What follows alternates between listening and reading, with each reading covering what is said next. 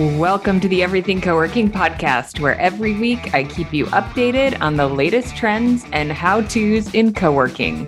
I owned and operated co-working spaces for eight years and then served as the executive director of the Global Workspace Association for five years. And today I work with hundreds of operators and community managers every month, allowing me to bring you thought-provoking operator case studies and inspirational interviews with industry thought leaders to help you confidently stay on top of what's important and what you can apply to your own role in the co working industry.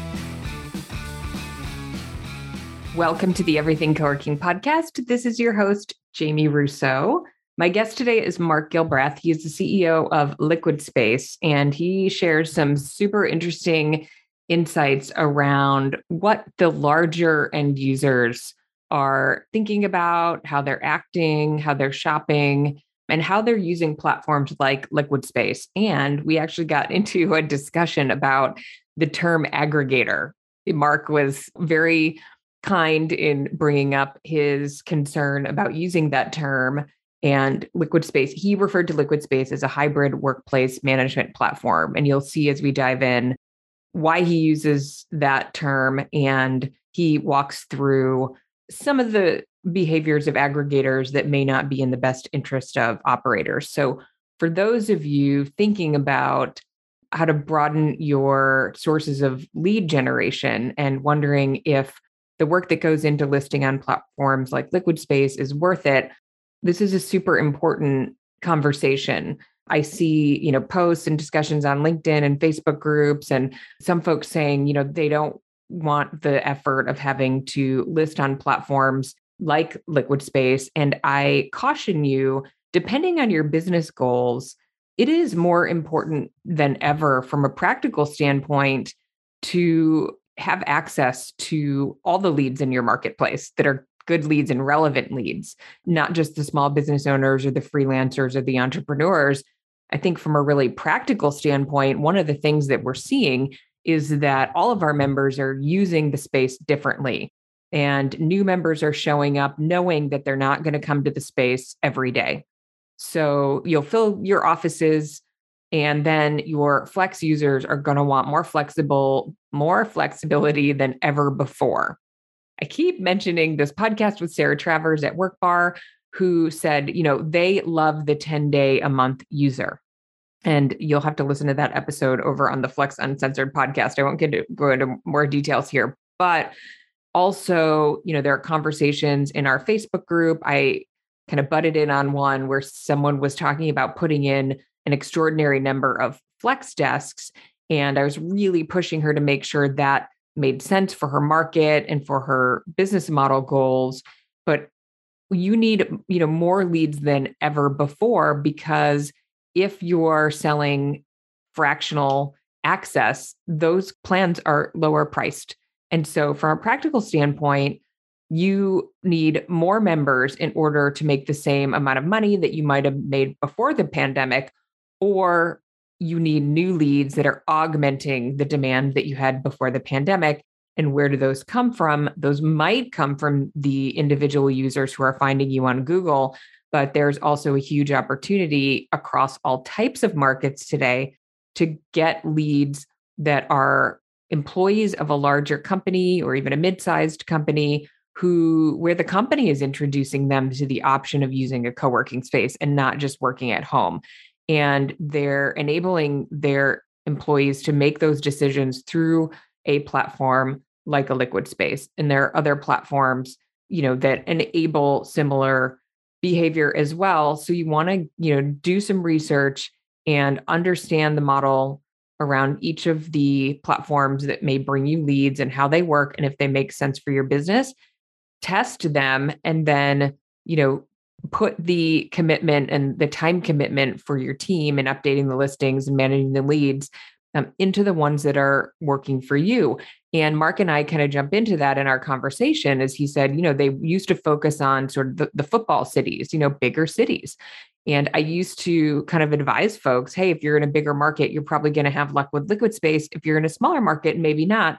And that is really starting to shift. And he shares some examples in our conversation. So even in smaller markets, start considering these platforms that are bringing leads to you that may not be searching on their own on Google and can augment you know the leads that you need in order to get to the membership base that makes your business profitable or allows you to expand into a second location et cetera. So i think this is a super practical conversation in terms of helping you think about whether you want to list on platforms and also you know kind of a cool macro behind the scenes into how the end users, the bigger end users are making workplace decisions and using platforms like Liquid Space.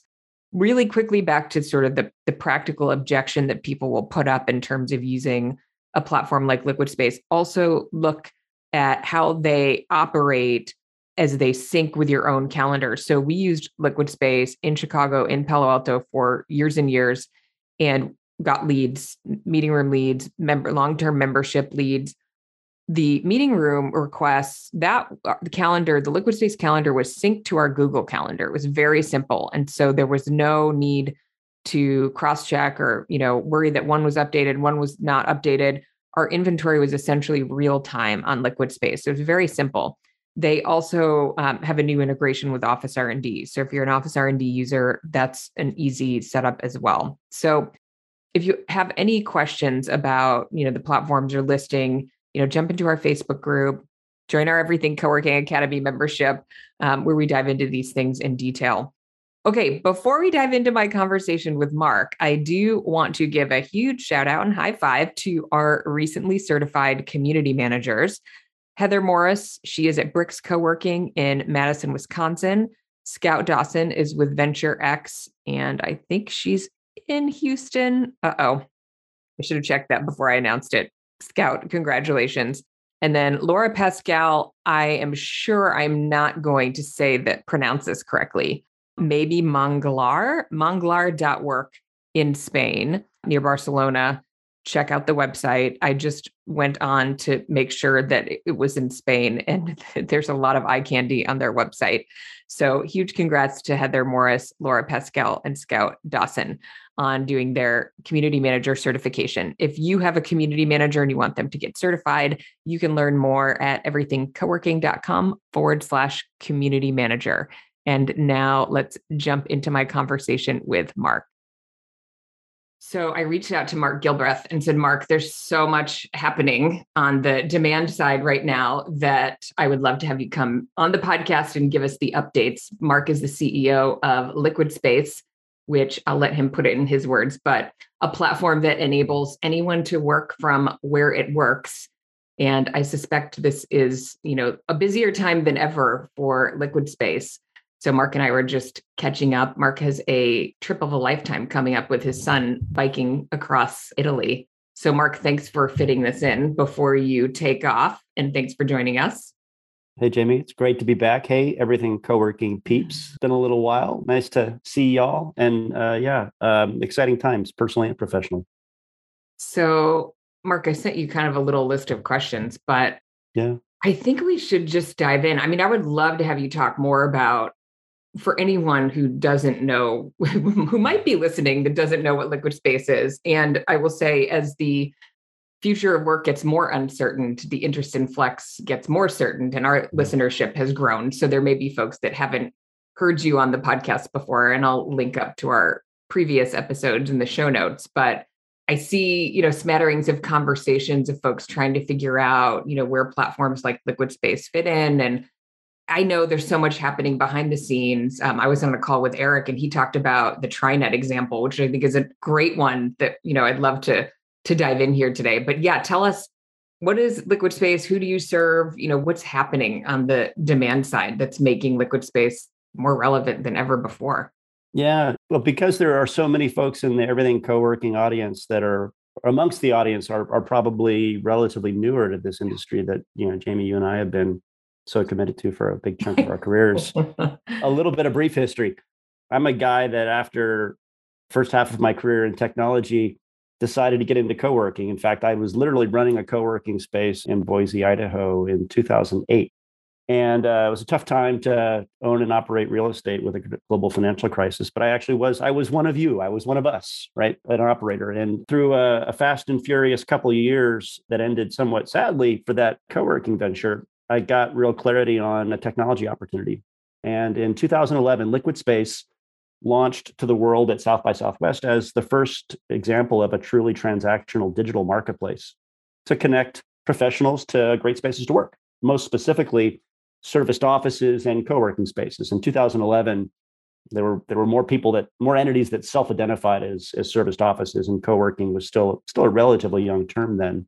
But as the years have rolled on, of course, co-working as as a label and as a concept of a community-driven, you know, flexible space, now in thousands of locations around the world, became really the center point of the flexible office market. And the liquid space digital marketplace that launched in 2011 as a mobile app and a website that you could use to search, find, or book space by the hour or by the day. You'll laugh at the beginning. It was three locations in San Francisco. You know, you know, Got to start somewhere, Mark. yeah, it was you know, Pacific Workspaces, mm-hmm. uh, Next Space, and uh, Rocket Space. One of those no longer, or two of those no longer exist.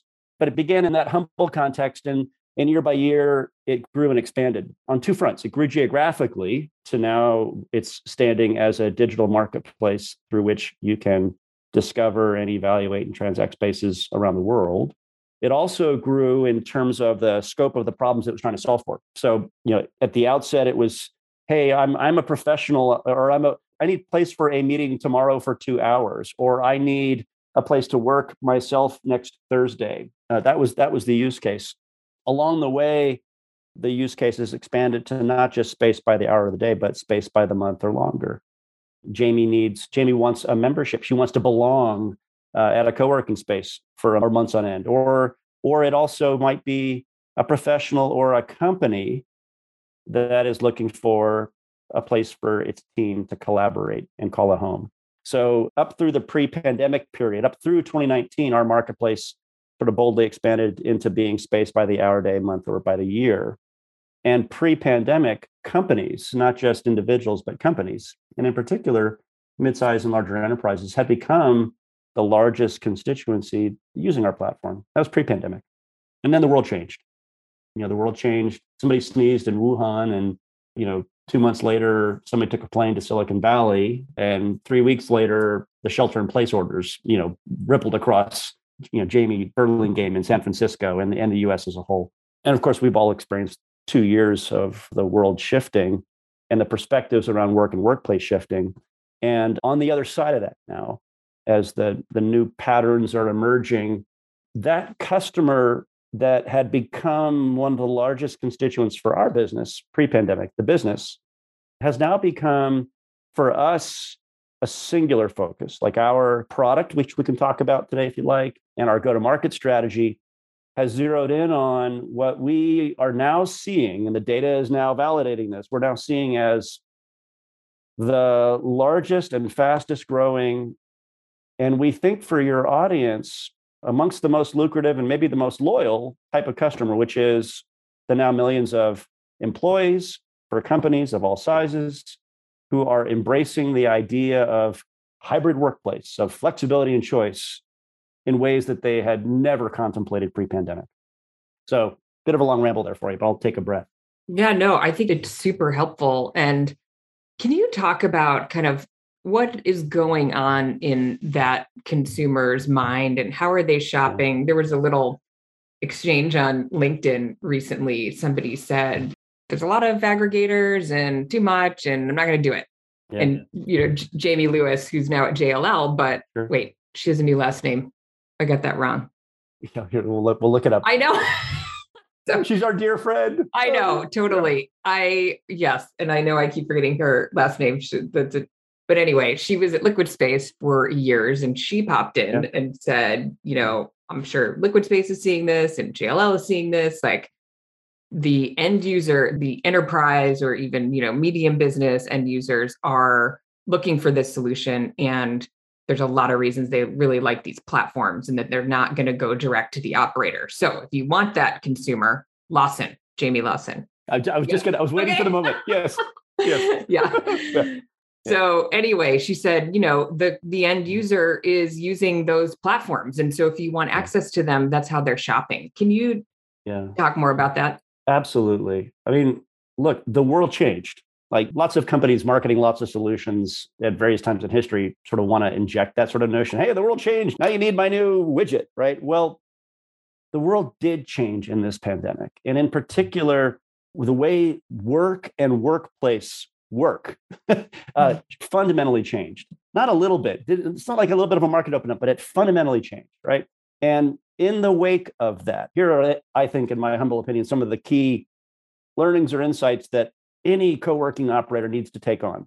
They may not wish, need, you need to understand this. You may not choose to act on it, but you need to understand that companies, employers, whether you're a 100 person startup company in Burlingame, California, or whether you're Stripe or Spotify or AT&T or the US government, companies are challenging their workplace and real estate and HR organizations to be radically more agile.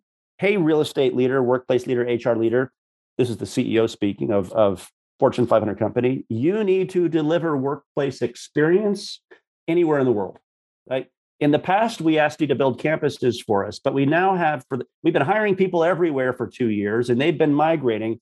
You got to go figure that out now. You need to go be agile and be able to deliver great workplace, great collaboration, great culture opportunities to our employees, not in five or 10 more regions where we might put regional offices, as was our pace pre pandemic.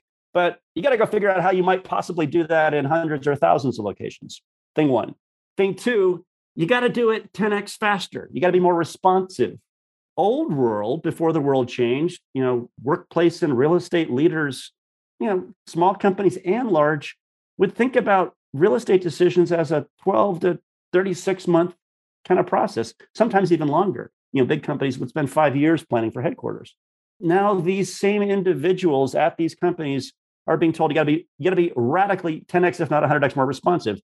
Next Tuesday, a requirement might pop up for an employee in Vilnius, Lithuania, or in in Bali, or in Bend, Oregon, and we need you to resolve it in the moment. In addition, these same figures are being told that they've got to be more personal. You got to be more personalized in how you deliver workplace experiences. So, hey, hey, we want you to be responsive and personalized to every individual's preferences. And then lastly, as if that wasn't an impossible enough challenge, these same companies or the CFOs at these same companies and the CEOs behind them are saying, you got to be radically more efficient. Like we, you know, we see that we have a massive economic opportunity to rationalize the traditional offices that we have accumulated that we've got too much of and in anything that you do real estate or workplace or hr leader we want you to also to, to reap some savings so we want you to be everywhere we want you to move faster we want you to be massively personalized and we want you to, to do it with a smaller budget none of the systems or the processes or the models that the real estate and hr and workplace leaders would have used to deliver workplace in the past can do any one of those things. They're, you know, building a campus, leasing office space, building it out. That that can't be the agile everywhere. That is a multi-year process, not a next week process. Not personalized. It's homogenous and for the masses. And we know what the expenses of that look like. It's not like uh, the pathway to having a more economically efficient workplace does not consist of continuing to lease office space that they have no idea what the usage is going to be. So all those things are true now. Those are the new challenges. And the exciting thing for your audience is, you know, we all, you know, we, you know, we, the flexible office world, the co-working, the, the, the, the grand community, we all know that we can run at the rhythm of next week. We all know that exactly. a, that a prospect can walk in the front door on a tour, work that afternoon, and sign a monthly membership that night. We delight in that. Or come in a meeting for a meeting every Thursday, and that's fine too. Absolutely. Yeah. Yep. Yeah. And we know that we, every one of us individual co-working operations is part of a, a rich tapestry of diverse operators. You know, we united are an extraordinary ecosystem of places from the tiniest of towns, Kalispell, Montana, mm. to New York City mm. and and you know Shanghai. We we know that this tapestry is diverse, it's geographically distributed, oh my fucking god it's it sounds like it's precisely the tapestry of places that need to be discoverable and available to in some efficient way whatever that might be to this community of companies that have awoken and are being tasked with go faster go everywhere do it more economically and deliver a great community experience. And they've so, never had the tools to do that right? That's never been how they operated or what they delivered and so exactly they don't right. have the tools and they need to access a way to deliver that which is indeed uh, and so yeah and you pose the question or you you reference the you know the you know the, the rumblings or the open open questions that are posed on various forums about like well these aggregators you know what like what's an aggregator and do i want to be on them? And oh my god there's a lot of them calling me. And there's a shit ton of work associated. It seems like it's you know more more uh not much juice comes out of that if i squeeze on that lemon. Like so you know should i right? So i think there i certainly have a position on some of those questions. But yeah the world changed and uh we, the community of great places to work, have this incredible once in a lifetime opportunity to be matched with people that want to work from wherever it works. So, can you zoom in a little bit? Maybe the TriNet example or another one you think is relevant. What does the use case look like? So, how are they, sure. you know, framed up what they're looking for how does liquid space deliver it kind of what does the workflow look like and how do, how do they show up at our doors sure yeah and um, and i'll i'll bring into it a little bit of the new jobs to be done or the new problems to solve that became quickly apparent to us early in the pandemic so it was may june of 2020 seems like a long time ago but early in the pandemic when we all were i think we're hoping it was going to be over by by uh, you know Memorial Day, Labor Day. We pretty quickly developed the hypothesis that wow, even if even if this pandemic is only three months long, or heaven forbid if it's six months long, this is probably going to drive some pretty profound. It's going to it's going to leave some imprint on companies. Number one, we figured that even a three month long work from home experiment was going to condition employees and their managers to realize that they could work in more places effectively than just the office. We thought that was thing one, that the behavior change would lock in. Secondly, we thought it would remind, like the pandemic and the economic strain on the economy and on companies would remind most companies of the fact that they spend a lot of money on real estate. Maybe that can they've been kicking down the road about real estate optimization and portfolio optimization and the possibilities of flexible office and co-working being a whole lot more economic deserves some attention. So we, we hypothesized those two things. And we said if both those hypotheses are true, if both those effects happen, then enterprises are going to be even more covetous of your audience, of those great places to work. What will that then require? If companies get that burning light bulb moment, which is, oh, wow, there's this thing co working that no one told me about, and it sounds like the solution to my desire is to be more agile and serve great places to work anywhere. And it oh wow, they yeah, they're open every day of the week and they'll take tours. I've I've got to connect to them and I want to spend less money. Like we reasoned that if that burning light bulb came on, that and I've got some history. I know you do too, Jamie. You know, working with and for large enterprises. You know, you and I know large enterprises and even mid-sized companies like to do things in efficient ways. They like to do things in systematic ways. They like to do things with a measure of oversight and control. Uh, they like to learn from what they do. They like data we did not think it was going to be realistic that companies would just, after the pandemic closed, right? We didn't think that they were just going to go and send an email to all the employees and say, okay, you can now go co working. Good luck. Right. You or, are free to roam about the world. Yeah. Let us know, know how it goes. yeah, good. yeah. Send us a postcard. Right. And we also didn't think they would say, hey, you're able to do that. And uh, go check out Google. You might be able to find some co working spaces there. We didn't think that's how it would play out. Yeah. And there were lots of reasons to think that they wouldn't go about it that way.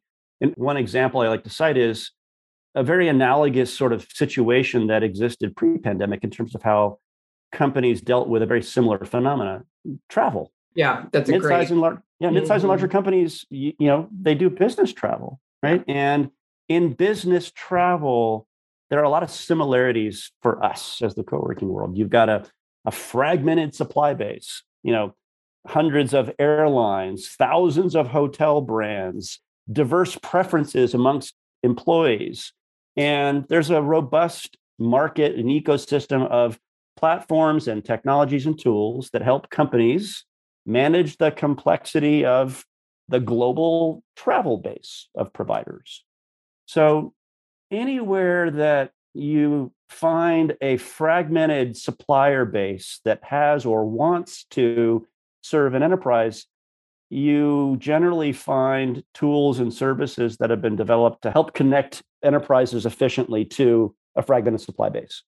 Sounds a little impersonal, but if we look honestly at the incredibly, anyway, the burgeoning flexible office sort of co-working realm, it fits a lot of those so parallel. So we reasoned, well, there's going to be some additional tools that will be needed by companies, or rather, we could create some tools that would help bridge that gap, that would equip companies with the mechanisms to be able to make the discovery, the evaluation, the transaction of co working spaces by their employees more structured, more regimented. And that for us took the form of a, an entirely new product that we built and launched about 15 months ago.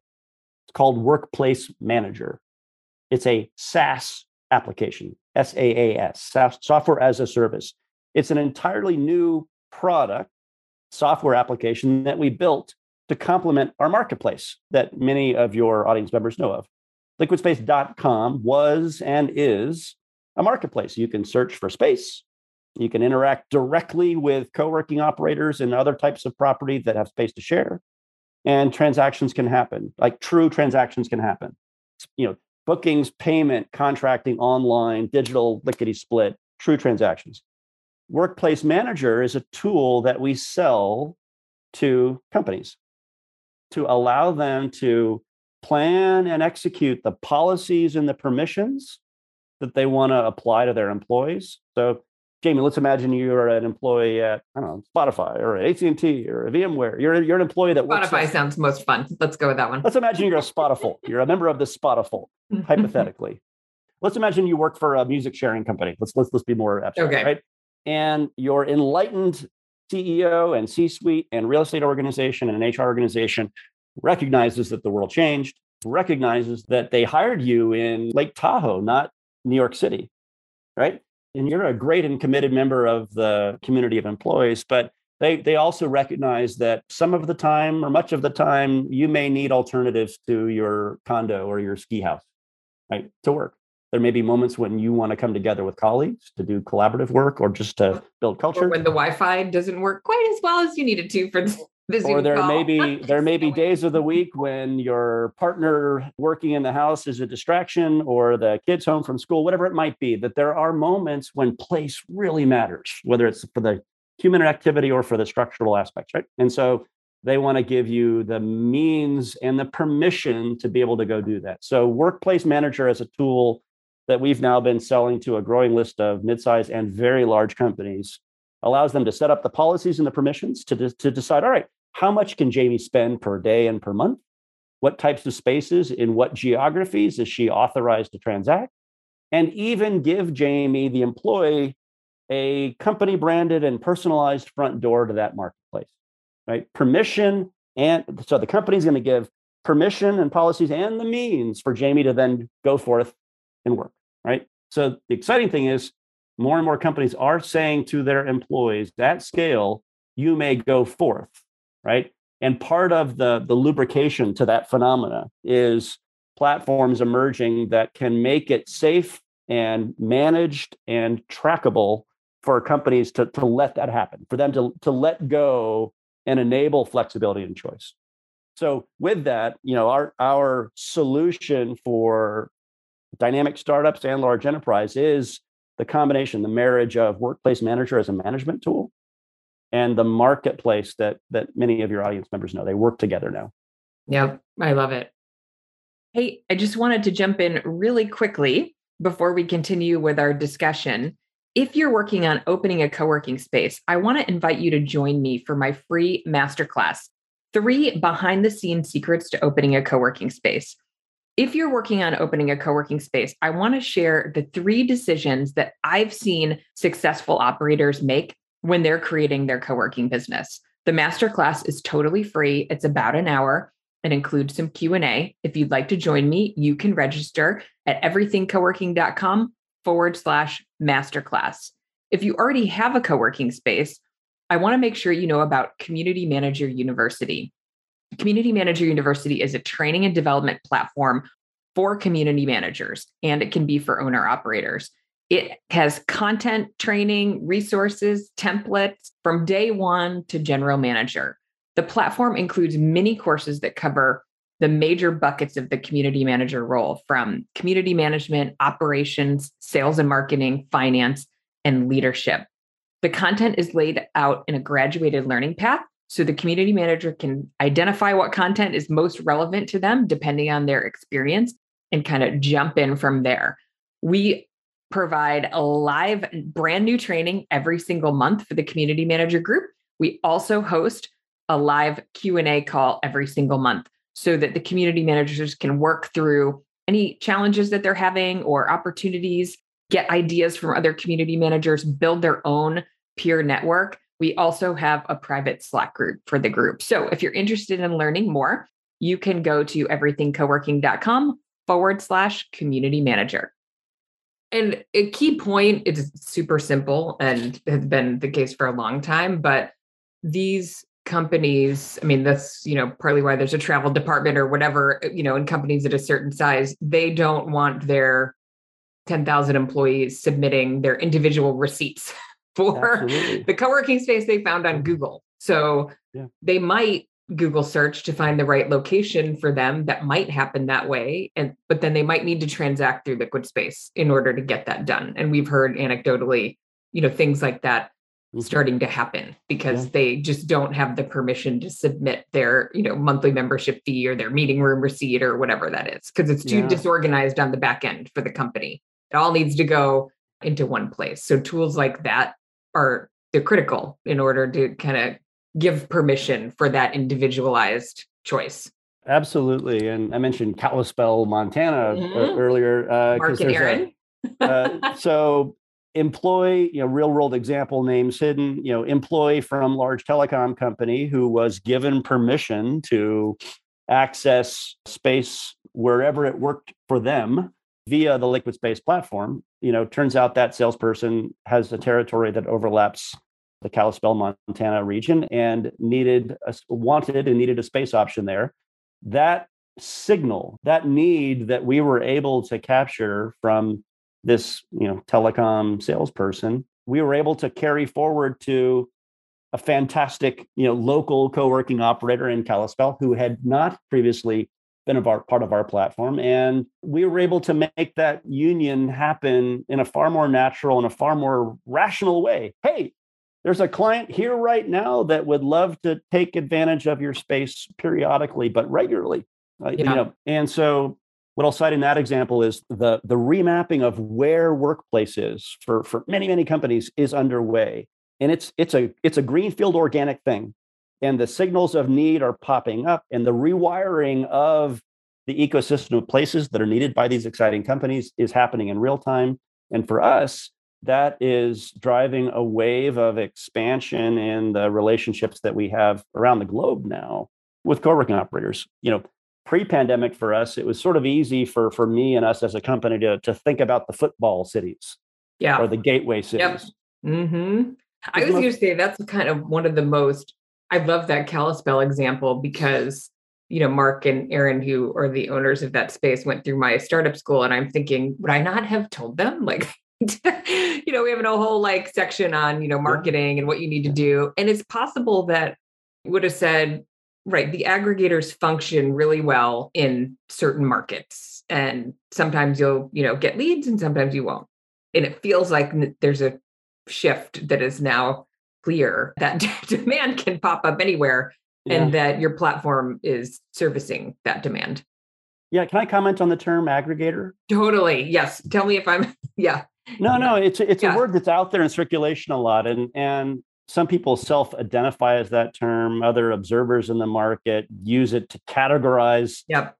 a certain animal we don't think about ourselves as an aggregator and wouldn't want to be categorized as one so let me let me try to draw sort of a distinction there are a myriad of entities that exist that are simply creating lists of spaces they're putting those lists of spaces on a website.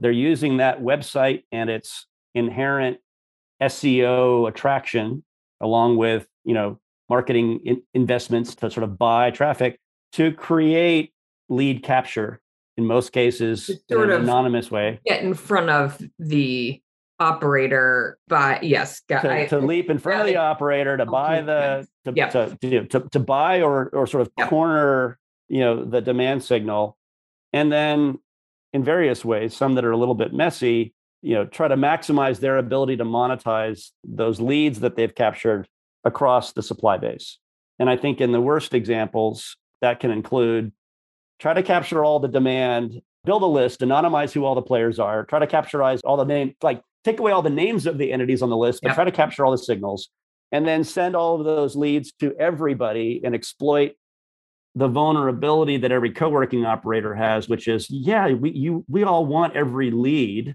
and oh by the way we will pledge you a fee for any lead that you send in hey folks you are being exploited today yeah. there are platforms it's that are sort sending of a gamification you... of the google algorithm yep. Yep. without the robust back end of tools and well there, that and that and more specifically as well there are entities that are sending every lead to every operator. You know when a customer when you go shopping on amazon or on ebay or on airbnb or on expedia as a shopper as a consumer like you use these robust tools to search and filter and assess and then you might you know engage and if you engage to book the Kimpton Hotel, you're authorizing that platform to let Kimpton know that you're interested in Kimpton. Or if you are on the Amazon store and you click book it on the latest bestseller, you're expecting to buy that book. There's some stuff going on in the market right now where that consumer that looked at a list on an aggregator platform and said, Oh, that one looks interesting. I'd like to learn more about that one. Unbeknownst to that consumer, that inquiry is being thrown at every operator in that market to guarantee that wherever the heck that consumer ends up going, we're going to get They'll the fee. Right? So I'll characterize aggregator as platforms that are aggregating information to capture web traffic. So what are we doing, or how, how might I differentiate what we're doing? A couple couple things. Number one, in the marketplace that we first built from day one and to this day, it has always been agnostic. It has always been transparent it is always represented in name the identities of the participants. So, you know, Enterspace, yep. right? Rest in peace, right? Like enter Enterspace and Serendipity Labs and Industrious and Expansive and and the thousands of extraordinary small operators. Like your brand is vital to you, it shines. Like so on the Liquidspace marketplace, somewhat uniquely, like those brands are represented. In addition, when a like we have a sort of solemn vow to the users of the platform if Mark at Spotify inquires through the platform at Pacific Workspaces in Palo Alto, you know, that inquiry goes there and there alone. Yeah, he we, doesn't we get hit with. We don't send it to Regus down the street or to WeWork up the valley. Like it goes to one place. So, how the marketplace works, how a transactional marketplace works, is different than an aggregator. In our transactional marketplace, transparency, independence, and an end-to-end transaction.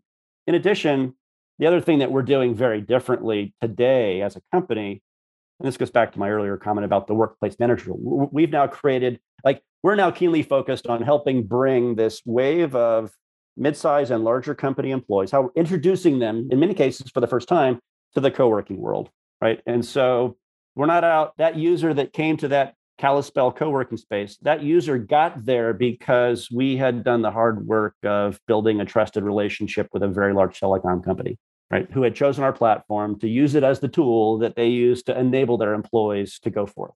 So we're a hybrid workplace management platform. We're in the service of companies implementing hybrid workplace. Everything co-working audience, you are the heart and soul of hybrid workplace. You are now the center of the bullseye. You are the heart and soul of it.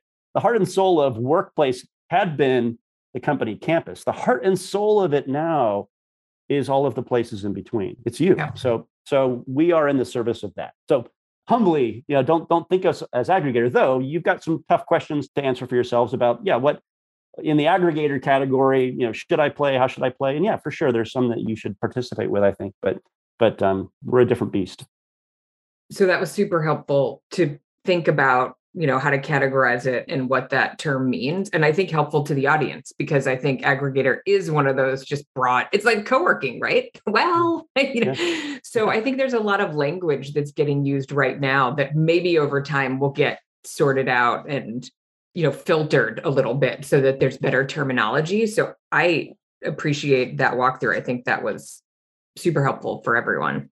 Yeah. and to think about also maybe a lens through which to look when they're deciding okay there are a lot of options marketplaces aggregators platforms. How do i pick the ones that i'm that are going to be you know worth my time? It takes staff time to you know we got to create the listing got to upload. I would strongly suggest that everyone think about you know these opportunities as marketing opportunities right? To your point the kalispell example do we know did that person know about co-working before the company introduced it? Because the company's using a platform like Liquidspace like there's so many things. I think we can no longer assume that the end user knows about co-working on their own and will just find us through google which is a very important lead source for other end user types. And i think that's part of what liquid space is doing is bringing how do we get access to those folks that didn't know it was a solution but their companies are put so they're not on google. Maybe they are and maybe they you know they just need to go through the platform in order to transact or maybe they didn't know it they never been in one they're intimidated by it. You and i have talked about some of the change management aspects of getting these folks into a space and having a great experience and coming back and it may be that you know a platform like yours is the way they get introduced to it and otherwise they would not have yeah absolutely um, there's an enormous change management age that we're stepping into within companies where which is increasingly involving the the HR and the people side of the house. Right. All the headlines like I saw the Apple headline. Okay. Mm. Sorry. Whoops, sorry. sorry. Whoa, whoa, whoa, whoa, whoa. Yeah, don't judge me. Our bad. I mean, that's right. There's some internal HR change management group that's like trying to get it right, but you know, st- stumbling a little yeah. bit and it's yeah, I don't envy those roles yeah. and trying and, to be employee centric and trying to listen to, you know, leadership and yeah. And I also think um, there's been a little bit of a reflex, I think, in the past that I've sometimes sensed amongst some you know community driven space operators that which is oh this this i don't want this enterprise user. Like this suit's going to show they're not up. human somehow right? Yeah this robot's going to show up and they're not that you know we're about community and the people and the connections and they can't possibly value that or be about that and they're going to break our community or put it at risk. Let's put our human hats back on our hearts back forward. Uh, there is a generation of employees now for whom the world just became a lot more open. Like there's a benevolent tyranny that was in place that said, oh, you work for XYZ.com company, you will show up at the headquarters in Mountain View, right? Period. Full stop. It was well intentioned. And oh, by the way, they gave you sushi. Right. But but that benevolent tyranny has lost its grip. You know, you mentioned the Apple headlines, the LinkedIn move. And these are just people that want to live a richer, life experience. They want to work from where it works. And that might mean the headquarters some days, the extraordinary co working space in their neighborhood other days, home much of the time. It's all those places. And they're humans. They appreciate environment, they appreciate people, they love serendipitous encounters, they like to see their colleagues. All these things that are fostered in our proven experiences that are delivered at co working spaces, they, they are no less relevant to this new wave of users that are coming at it with beginner's eyes and have been given permission for the first time. Many of them never really paid attention other than like WeWork headlines to the whole category of co-working because they didn't have permission. It was never presented to them or encouraged to them. You know, why would they look into it? Some of them were maybe more curious or adventurous and had dabbled or heard about it firsthand. But for the most part, they're coming at it with beginner's eyes. They're noobs. And mm-hmm. I would encourage the audience to have an open mind about it we're seeing it day over day now, like the, the you know the excited, happy experiences. Like, and if you consider the contrast to what they were forced to work and live under under this benevolent tyranny, in some ways, like everyone wants that raving customer, right?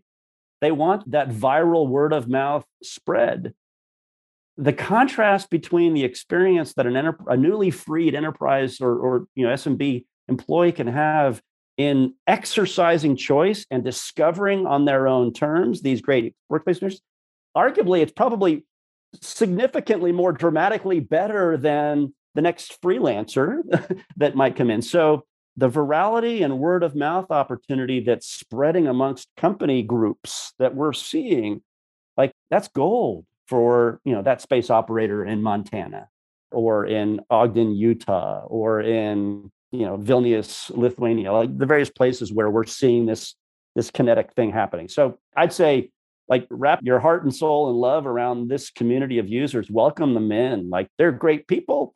They pay on time. Their companies do and they travel in packs. You know how great is that right? And they're probably less likely i keep talking to operators uh, we'd have to look at data on this but to your point about paying on time you know the thing that happens in the summer i was talking to an operator in tucson she's like oh we just lost a bunch of desks because it's summer in tucson yeah. You know, the corporate companies may just let those float. You know, it's just an ongoing membership and, you know, people are in and out. Yeah. I also think from a practical standpoint, so one thing you mentioned, you know, we're talking about sort of the the human factor of these folks. Right. We may need to treat them, you know, even more humanly than others because they are new, right? So mm-hmm. how do we help them feel like not an outsider and how do they belong in something that's totally new to them? Yeah, I mean, it's back to some of the things that we aggressively were preaching back in 2013, which was like things like that welcome experience, that yeah. first user or out of box experience. Yeah. The world changed. There's, it's like suddenly a whole new community of like kindergartners was being welcomed to the school and they, they need to learn how the hallways work and how do you ask permission to go to the bathroom like, there's that out of box new user benevolent motherly let's welcome them in and not presume that they know how it works. Yep. Like I think, exactly. I mean, Jamie, like a, a playbook for the first user, the enterprise, the new enterprise employee first user experience, that probably deserves a little bit of intensity or uh, mm-hmm. reflection on the part of your audience. Yeah. Maybe yeah. even a course or a chapter in a course.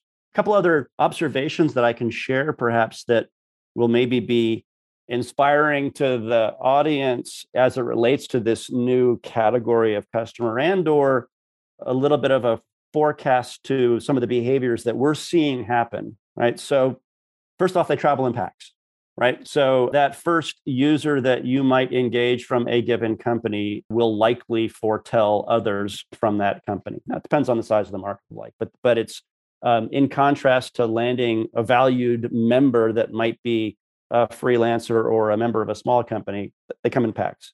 We're also seeing a very distinct phenomena consistently, which is these newly freed enterprise employees and business users, they're curious. Like they're traveling and using, they're eating off the full menu. Like there's this example that was just so conspicuous at this large tech company. It was an engineer r&d guy in la he worked at a dozen different co-working spaces from downtown la to santa monica including our great friend jerome and others right? It was uncanny. Like he went and ate off the entire menu. So we're seeing a lot of experimentation and roving and then we're also seeing a very distinct conversion amongst a meaningful percentage of they shop and use lots of spaces and then they convert to that membership or they shop at multiple spaces and then a group of them make a pack decision to put a hub in place the telecom company that I was citing earlier, that phenomena happened in, in the Salt Lake area. They sampled off of the entire menu, like 15 employees did, and then a hub happened. So they travel in packs. There's a big opportunity here. Uh, they like to sample. Their first user experience might be a tentative one. Don't take for granted that they know how it works. Show them around.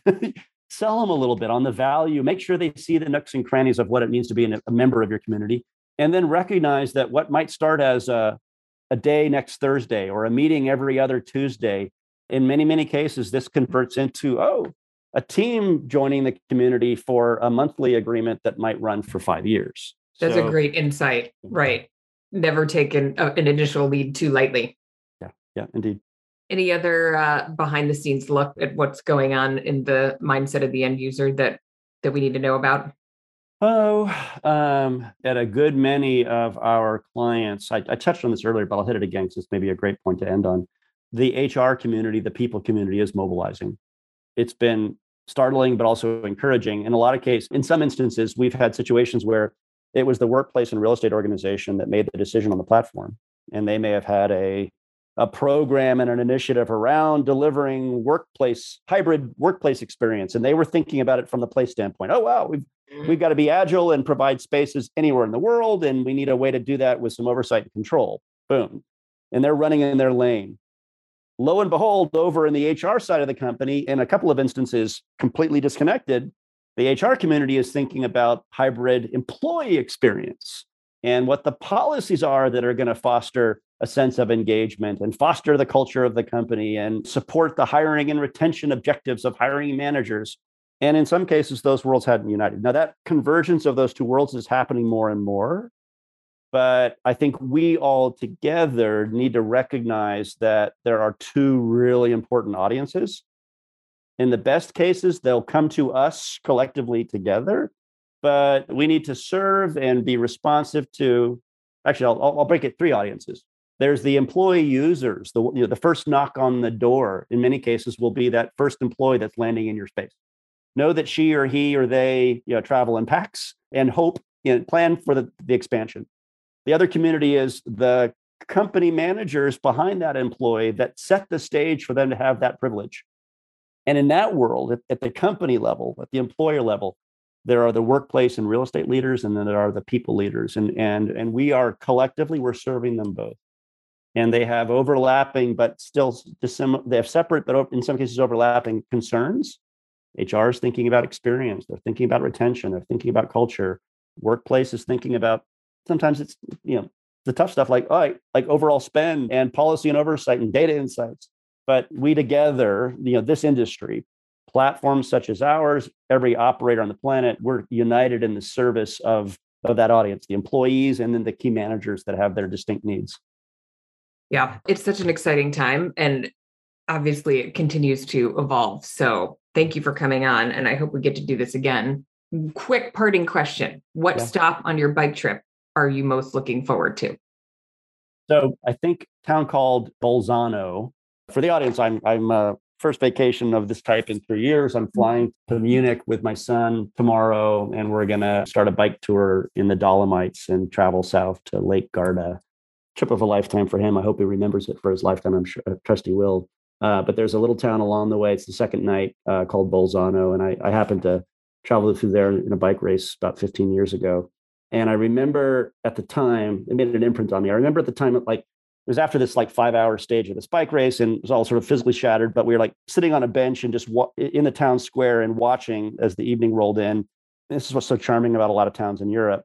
There was the octogenarian couple, you know, grandma, grandpa walking hand in hand. And then there was the, there were the young lovers walking in the same square. And then there were the kids playing. Like it was this sense that these towns are these vibrant communities and they're much more connected than what I sometimes feel on this on Main Street Palo Alto mm-hmm. when I lived mm-hmm. there, right? And so I'm really excited to go back to that specific town with with my son in tow. And I'm hoping that that charm is still there. In a lot of ways, it's towns as communities. And actually, I mean, bringing it full circle, I think that's no small part of what that draw of these interesting little places that are vibrant communities is a part of the work that we're all doing together, right? Because so many of the nooks and crannies of the global fabric or tapestry of great places to work is in little towns like Bolzano, Italy, you know, or not that they're backwaters, but they're places that have been ignored in the past by the office industry, by the WeWorks, by the Reguses, right? And so it's their time to shine. Yeah, I love it. Well, thank you, Mark, and have an amazing trip. Thanks, Jamie. All the best. Thank you for listening to today's episode. If you like what you heard, tell a friend, hit that subscribe button, and leave us a rating and review. It makes a huge difference in helping others like you find us. If you'd like to learn more about our education and coaching programs, head over to everythingcoworking.com. We'll see you next week.